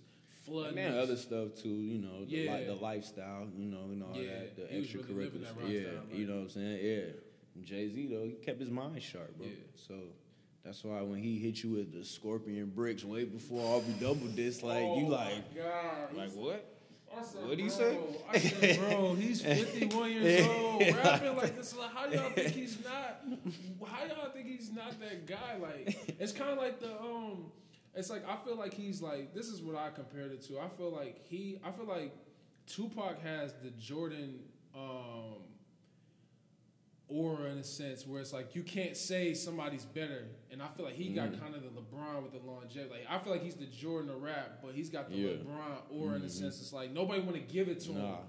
I feel like now they do though. I feel like now it's like he's done so much, and then the content of his raps too. Yeah. It's like the stuff that he's saying is like so politically charged and stuff now, but they playing it everywhere. Yep. They ain't playing it in the club. And he's always been like that though, low key. Yeah. Really back to all this shit. He's always talking black businesses and all that type of shit. And they playing on the radio. They played in the club. Like he talking that talk, you know. Yeah, you was feeling that Nipsey joint though. Right? Oh yeah. I was worried about it. I talked about it a little bit on my last pod. I was worried about it a little bit because I don't like those joints. Man, because it's like I no disrespect, but I always kind of got jaded by the Biggie shit because I was like that shouldn't have. You know what I'm saying? Because most of them cats, we don't know what Biggie would have worked with. You know what I'm saying? I know what Diddy was doing, you know what I'm saying? When he had, like, Nasty Girl and all that. It was like, these are songs that are just remakes. The Duets album, it was just remakes. And I was like, man, I would have... It's like, nah, but then it's like, you know, I respect, like, Nipsey Team because they put together... They make sure he ain't getting... He ain't on no bullshit. Nah, like, they putting his stuff on people he would have worked with. Yeah. Like, people he respected, you know? And Jay-Z... He got a lot of hope in his raps. Yeah, like, definitely. A lot of similarities. Like I told my homie, he probably was gonna be the West Coast. So that's a good comparison. I just told my homie, I said he got a lot of. He's like Pac in a sense, but he's got a lot of what he's like Hov, the West Coast. Hov, he was like Pac with the attitude, but his mind, he was smart, bro. Yeah, like Nipsey was smart. We talked about that before we got on. You said you went like we were talking about going to the Marathon Store and shit, and we talked about it a little bit. And I was like, I told you when I went out there. I recognized it. It made me think of here in the Fred thing, but I looked at it and I was like, damn, they really love this guy. Yeah. Like, if you go through LA, anybody that ever goes through LA and actually looks, it's like that's all you see is Nipsey and Kobe and the impact that he had. So it's like, they were talking about making an album again, and I was like, man, but it's like. Or doing another Nip album? They were talking about doing it, and I'm like, I don't know, because it's like, I feel like Victory Lap, no pun intended, was like the perfect send-off. Like, I thought that shit was classic out the gate, bro. Like, every song. Like, every song. There's not... While he was still alive, I thought that. Oh, yeah, that's what I'm saying. When the first drop, I'm like... It was different. Bro, it was so different. It didn't sound like nothing else. That's all Fred wanted to listen to when we trained. Yeah. Victory Lap. That was the soundtrack of that summer. Like, for us, Damn. A lot of good music came out that year. That was 18, right? I had to look that up, but there was a lot of that was the year that was Pusha. So you had Daytona. Yeah, all the Kanye joints. You had Drake dropped. He was the only other one I thought that said that Kanye shit was hard, because I thought that Kanye shit was hard. It was. But people don't listen to Cudi like that either. Like, but if you listen to Kid Cudi 10 years ago, 11 years ago, like. Yeah, Cudi music changed my life. How did you, for real? Yeah, like, it was just motivation. Like, I wasn't depressed or nothing, right, but, like, just going through, always, like, feeling like I was lesser than on the court. Like, I felt like I always got overlooked, so I was, like, the music, you know, was just the soundtrack to, let me prove motherfuckers wrong. Like, let me really, you know, work on my game and all that. Yeah, because I've heard you say, we talked about the 808s before. Yeah. And how, like, and now it's becoming a thing, and I'm like, damn, like, as we're talking right now, I'm thinking, like, man, I wish we would have had this talk 5 fucking years ago. Me and you were sitting there talking, like, yo, 808s is, like, really. Bro, that was, like, the blueprint of what you hear right now. Yo, it's like yeah, go ahead. Yeah, no, I'm just saying, like, that was, like, the blueprint of what you hear right now. Mm-hmm. Cudi had a lot of help, I think, with all of that, you know, just with that sound. Mm-hmm. Like, now, you know, Juice WRLD, and you got Uzi, and all of the, like, sad-sounding, you know, music, rappers. Yeah, like, you wasn't hearing that type of music before Cudi came out. I feel like it's Kanye and Wayne had a baby. It's like that's what all these guys are. Like, they all got the Wayne persona, and then they got, like, the, because I was trying to tell Kanye this. I'm sitting there telling her, she's like, I don't hear it. And I'm like, bro, Lil Baby sounds just like Wayne. Yeah, like, just listen to how he rap. Yeah. I told her, you just had to be there, but I was like, that's how Wayne was. I was like, how y'all tripping? I was like, just imagine that, like, a million times. Like, bro, I was like, when Wayne came out, he was way bigger than Lil Baby. Yeah, and even just when Wayne was, like, it was so anticipated. Like, when a Wayne song dropped, like, you stopped everything you was doing. Like, I still remember experiencing that. Even though I'm an old head type nigga, but I'm thinking, like, I would literally watch the reaction Wayne would get. You would see his name. You had to stop everything you was doing. That year in 2007 when he was killing every feature. Like, facts, bro. That year in 2007, we would be, like, on the bus going to tournaments, no music, just rapping his lyrics. Yeah. The whole bus know this shit. Everybody we just rapping. And it's like, that's another. No music playing. We just spit that Wayne shit. You just rap it. Like, I told somebody, I said, if you don't know the Cannon verse and you my age, bro, man, like, look, how do you do what? I was like, I don't care who you are. If you do not, if you are our age, you listen to rap and you listen to Wayne, you don't know that. Something is going on, man. Because it's like, I feel like it's another person that, man, bro, like, he don't, Wayne don't get his flowers. We gotta appreciate that. Yes. Well, a lot of people don't like to separate the art from, like, the political views or the personal views. I believe so too. That's a fucking I'm like, man, because I was looking at it and I could just tell, and I'm like, and I was like, wait a minute. I seen him pose and I was like, oh, he ain't trying to go to jail.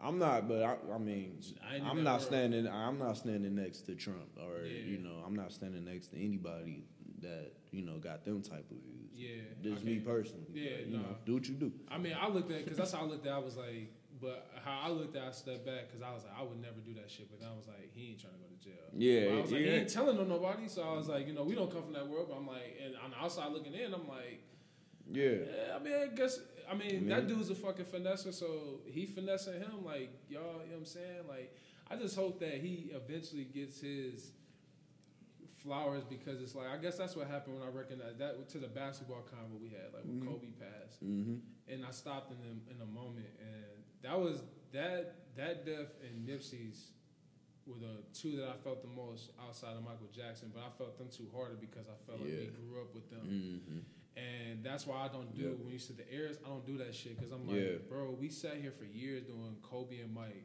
and then it's like, all of a sudden, it was like everybody pushed Kobe to the side, and then went LeBron, Mike, LeBron, Mike, and I'm like, damn, like, y'all just got Kobe up out of here. Then when he passed, everybody just come out the woodwork, like, Kobe good, It's like, come on, man, but it's like, man, when I went to LA, that's like, just appreciate them when they here, bro. Like, appreciate what they doing. And stop trying to always. I mean, it's fun, but I feel like some people take it too far, like with the comparison. Yeah. Like, once Kobe passed, I'm like, well, I already felt like that, but once he passed, it just put it more into perspective. Like, we should do less comparing and just more celebrate. Yeah. Just celebrate him. Because I tell people all the time, I'm the biggest fucking Jay-Z fan you hear, and I know Ether word for word. Yeah. Who don't? Like, so I know this shit. Like, he got you. He got you. Like, I love Drake too, but Push got you about it. The Jay one, the only reason why I feel like it might be biased, but I feel like the only reason why I feel like Jay got it is because it's like, I don't know shit, but it was like facts. But But what I had talked before, I don't even know if I don't know, but this is what I thought. I thought the real reason Drake that went left is because he said his wife's name. Yeah. I said Drake would have left that out. It would have been. It would have still been sparring, and I think that's when Push looked at that shit was like, well, wait a minute. And but see, Drake is good at that. That's his. But I felt like, but this, the genius of Pusha T though. Yeah. Like I felt like the whole time he was waiting for that moment. Like he was waiting. He was baiting. He just kept poking. Poke. Because he watched everybody try. And he knew that him talking about Drake not writing is like, I know he hates that. Like, because it's like LeBron. It's the LeBron argument. Oh, he only won because he went to. Yeah. Like, so Drake, like, bro, I'm you getting disrespectful? I'm going to get disrespectful. I think Drake nice, though. Yeah, he's very nice. That's how I be very nice. People like, oh, he can't rap. And I'm like, no, that's not. Bro, that's false. That's not true. It's false. Like, y'all understand. Like, even just if you watch his moves, you can understand he's a smart guy. But I was like, you can't sit there and convince me that somebody wrote those AMPM songs. Can't convince me. It's too personal. That's exactly what I said. It's too fucking personal. Yeah. I said, bro, where do y'all sit and listen to these guys rap? Like, it's like, tells me, like, do y'all really listen to what they actually saying, or does it just sound cool? Mm-hmm. And I'm like, bro, like, there's certain words and certain things that he says that you could really, it's like he's talking. The records where he's talking on, like, because I had this argument, man. I don't even know who I had this argument with. I think it was when the Meek shit went down. And I remember I think we was all at the store and we was arguing about it. And I remember saying, I was like, bro, I don't give a fuck about it. I knew 10 bands wasn't him. Yeah. I knew it. Like, I remember telling my homie. As soon as I heard it, I was like, this ain't even a Drake record. Yeah. So I'm like, so I started thinking, I was like, but I don't care. Because I'm like, at that point, for certain songs, if it's a club record, I don't really give a shit. But if it's like, I guess, I'm kind of contradicting myself, but it's like, I guess it's like, if it's those personal ones, now if I find out somebody wrote them, that's why I'm going to be kind of jaded as a fan. Yeah. Like, damn, bro, like, you know. Well, I'll put it like this. I was disappointed. I ain't going to lie. Yeah. Because I looked at it. I mean, we've been listening to Drake since, like, high school. Yeah. You know, like, when no one knew him, you know, because we was on that. Like, we were watching Degrassi and all that. We're the internet babies. Yeah, exactly. You know, so when Drake was first coming out and I was hearing him rap, like the Norbit Forfeit and all that, when he rapped on Luxury Tax, like, I'm hearing metaphors and entendres like that. I'm like, oh. Mm. And then when Big Mill came out and said what he said, I'm like, wait a minute. Man, I was sick. Because like, oh my God. Like, no way. Nah, like, I didn't even believe that shit at first. Like, when I seen it, I was like, nah, me just bullshitting. And then when they dropped the references, I just was like. But then, you know, take into account, you know, he does the singing thing and all that, but it's like, but. And those records, I don't care if he got help on. Yeah. Like, everybody's like, oh, The Weeknd gave them songs. I'm like, they collaborated. And Weeknd, it was a business move. Yeah. Like. Yeah. Why? It's him. Like, a Marvin's Room, they were like, Party gave him the hook. I'm like, who gives a fuck? Like, hooks, it's a singing song. Yeah. Excuse me, I guess it's like when he had the 5 a.m. in Toronto. Yeah. That's why everybody looked at like, oh, that's crazy. You know what I'm saying? Like, I mean, because I thought about it like this. Like, if somebody came out and was like, Jay-Z ain't write nothing, I'd be hurt. Bro, I might be off Facebook. I know my shit. I know motherfuckers would be on my head, bro. They be like, Royce the 5'9" wrote all the Jay-Z raps. I'd be like, oh, man. What? Like, or, you know, Jed Lett, because he's next to Jay. Yeah. I remember I heard the rumor about Nas, and I was like, hell no, man. And I was kind of like, but it's like, you just don't know. Like, the way music is, I felt like Drake walked into that shit. Because when I was like, I kept telling people, me and Hermes was telling people, like, Pusha's not Meek. No. You could tell when he did Duppy. I'm like, you know who he talking to. He know he ain't talking to. Hey, he know he ain't talking to no scrub. Yeah. I said, bro, he know he ain't talking to no scrub. Drake got in his bag on Duffy. I was on, like, on the Duppy freestyle. Yeah. I'm like, oh, man, shit. That wasn't back to back. Like, that was, It was that father stretched his hands out, though, get it from me. I was like, oh, yeah, he ain't fucking around at all. Yeah. Like, oh, my God. I was just, but when he said the Virginia Williams, I'm like, who the fuck is? Because I didn't know his wife. When he said it, me and Eric looked at each other like, oh shit, yeah. And Eric was like, he gotta respond, and I was like, you think so? Hell yeah. I think he had most of that waiting. Yeah. I think the delivery was different, but I think he already had most of that waiting. Oh yeah.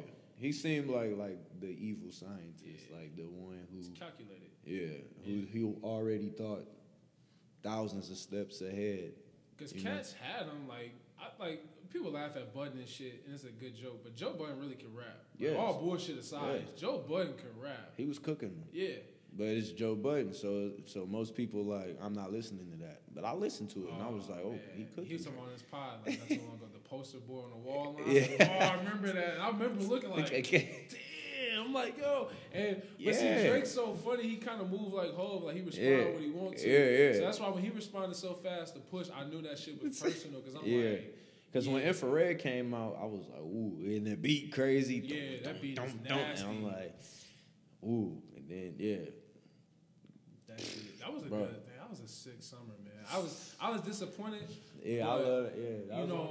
Yeah, that was a good ass summer. And then this is when I knew people didn't know hip hop. When niggas like, who the fuck is Jay Prince? And I'm like, y'all don't know anything. I said, bro, I don't know nothing about Rap A Lot Records, nothing about UGK, nothing. Bro, so I'm gonna just tell you like this. I was like, man, you go ahead and Google dude, and I'm gonna leave it at that. That ain't got nothing to do with me. But I was like, bro, dude run the South. He got a big hand in hip hop. Yeah, and he's a gangster. Yeah, yeah. He calling the shot. So it's like, if Jay Prince say something, that's it. And then I was like, y'all look at it too, people don't know the ins and outs, but those are the people that back you and type shit like that. So it's like, that's who's, you know what I'm saying? Like, me and you rapping, we backed by Hov, and Hov come in and cut the chorus. Like, what the fuck we supposed to do? You know what I'm saying? Because you're not independent. You know what I'm saying? I hope Drake does that at some point. I really do hope he does, because I think he's an artist that could be that way in the sense of like, because that's why I hate when he gives release dates. I want him to just drop. Like, when he dropped the If You're Reading This, I still remember where I was at. But again, that go kind of what Push should be rapping about. You know what I mean? When you sign to one, that's signed to another. That's, you know what I'm saying? Like, what do you say? The M slice different when Baby divides the pie and all that. You know what I mean? Like, oh my God, it get deep, man. Like, that's an underrated beef, like low key. It's because Drake didn't get his response in. Yeah, and that's the only reason. I wish he would have. If he had it, I wish he would have just dropped that. I had it, because I don't think he, knowing him. You think so? Hell yeah, because what you said, he really does give a fuck about rap. Yeah, because that's what my thing is like Story Adidon was disrespectful, bro. Like, if you got that, why spare Pusha T? Like, I'm not sparing you. Yeah. Like, and I'm Drake. Like, I'm destroying you. I feel like he ain't had shit on him. Well, Drake, I don't think he had nothing. Cause this is the thing. What Drake fucked up was he went. Not saying this in a disrespectful way to Push, cause Push is one of the best ever fans ever to me. But it's like he kind of went down in a sense as a person. He went down. Drake is a megastar, superstar. Mm-hmm. He's not really supposed to be in that with guys like Push, because those guys really rap. So he has more to lose being up at the top. Yeah, a guy like Push. But he's a rapper, like Drake on the end. That's why I think he had it, because I was like, "There's he's no way." He's a rapper though, so he won. I think he wanted to get in there, but he put himself in that space. He got too emotional. I thought he got too emotional. Yeah, he did. But I don't think he had anything about Push. I mean, I can understand why he did, but. I mean, it was the man. He had the mom line. I don't think he ever gave a fuck about the son line. I think it was just because the mom shit, like, Push attacked the angles from a psychological sense. Like, I was listening to it the first time. I was like, holy shit. He said, let's go to heart to heart about your Friday. He broke that shit down from the mom and dad, and I was like, yo, like, but it's like that shows a lot of. But why I took it too is like people was disrespectful. I'm like, that. He got a lot of respect for him to take that much time to. That means he listens to his music. Yeah, like he listens to him. You got to like, figure out what he's doing. And I was like, I just thought that. Bro, Drake is a great artist. Like, You can't deny that. Like, even if you beefing with him, it's like, bro, like, Drake is that, like. I think the reason why cats don't like him, because I was telling somebody, I said, I think niggas don't like him because I think a lot of these songs he be having about women be about other niggas' women. Yeah. And it's like, you hear, I'll swear this in her bag, you gotta love it. And you thinking, like, wait a fucking minute. Like, you know what I'm saying? Like, I just called this nigga, like, yo, like. Yeah. Like, because he got Joe Budden. I don't care what, like, Joe know it, too. Like, Joe is cooking his ass. That Jealous One's Envy line and the one where he was like, Costa Carrez, she ain't sorry, but I ain't sorry. And I was like, he talking to you. Yeah. And Joe said, nah. And I was listening to his pod. I was like, hell nah. I said, bro, because Rory said this shit. He was like, yo, bro, like, that's Tahiri. He was like, we never had that song. I was like, nah. I said, all right. But Joe's smart. He ain't finna get nobody that shit. But I'm like... But it's like, I think that's why a lot of guys don't like him, because he take it to that level as far as the women. And that's what Pusha T, he said, that's why he went as hard as he did. Because Drake is who he is, and with him mentioning his wife's name, he like, I don't want nobody to think you even associated with my wife in no type of way. Because Drake is a sex symbol, you know what I mean? Yeah, so, chicks like him. He up in Toronto living. I mean, you heard Stay Scheming verse. Like, I thought it was the only... Bro, I remember that came out, niggas was like, man, come and come with that can in the dry line. I was like, bro, did y'all hear what this man said? Yeah. And then... I think that's my favorite Drake verse. I ain't gonna lie, that's one of them. That's definitely... When I hear that, like... Yeah, and I love Common. Like... Yeah. I thought his response was great, but... Stay scheming. Stay scheming. It's the beat, and then they do the video, like the video. He's like all black. Man, I said, oh my god, man. So, yeah, that shit, man. I remember that happened. Niggas was like, hell no. But you know, Drake is kind of like Bron. Niggas don't want to give him that. Yeah. What time is it? 7:20. Oh, damn. All right, well, shit. Damn, for real. And that's great content, ain't it? And we keep it all this though. We keep it all this. All right, but I'm gonna wrap it up there. Yeah. All right, well, I wanted to. We keeping this shit. Yeah, we gonna keep this raw. We not all professional yet. Good. All right, man. So I guess we gotta wrap this shit up because the place we at closed. So, JD, man, it was good talking to you, bro, man. For sure, man. All day. You my second guest, man. For sure. For real, man. Like, I really appreciate you taking the time to come on my show. Oh man, like, all love, bro. So, all day, man. You always welcome. So anytime you feel like getting some shit off. Right? Oh yeah, you know, I'm gonna be a frequent guest, man. So, for sure, yeah, man. Appreciate it. Yeah. So we'll holler at y'all later. Get at y'all next week, man. Appreciate y'all for listening to us for 3 hours. We was in here, man. So appreciate real potting. That was man. Some potting. This was potting. As Joe Budden would say. Man, so appreciate y'all listening. Get at y'all another time, man. One.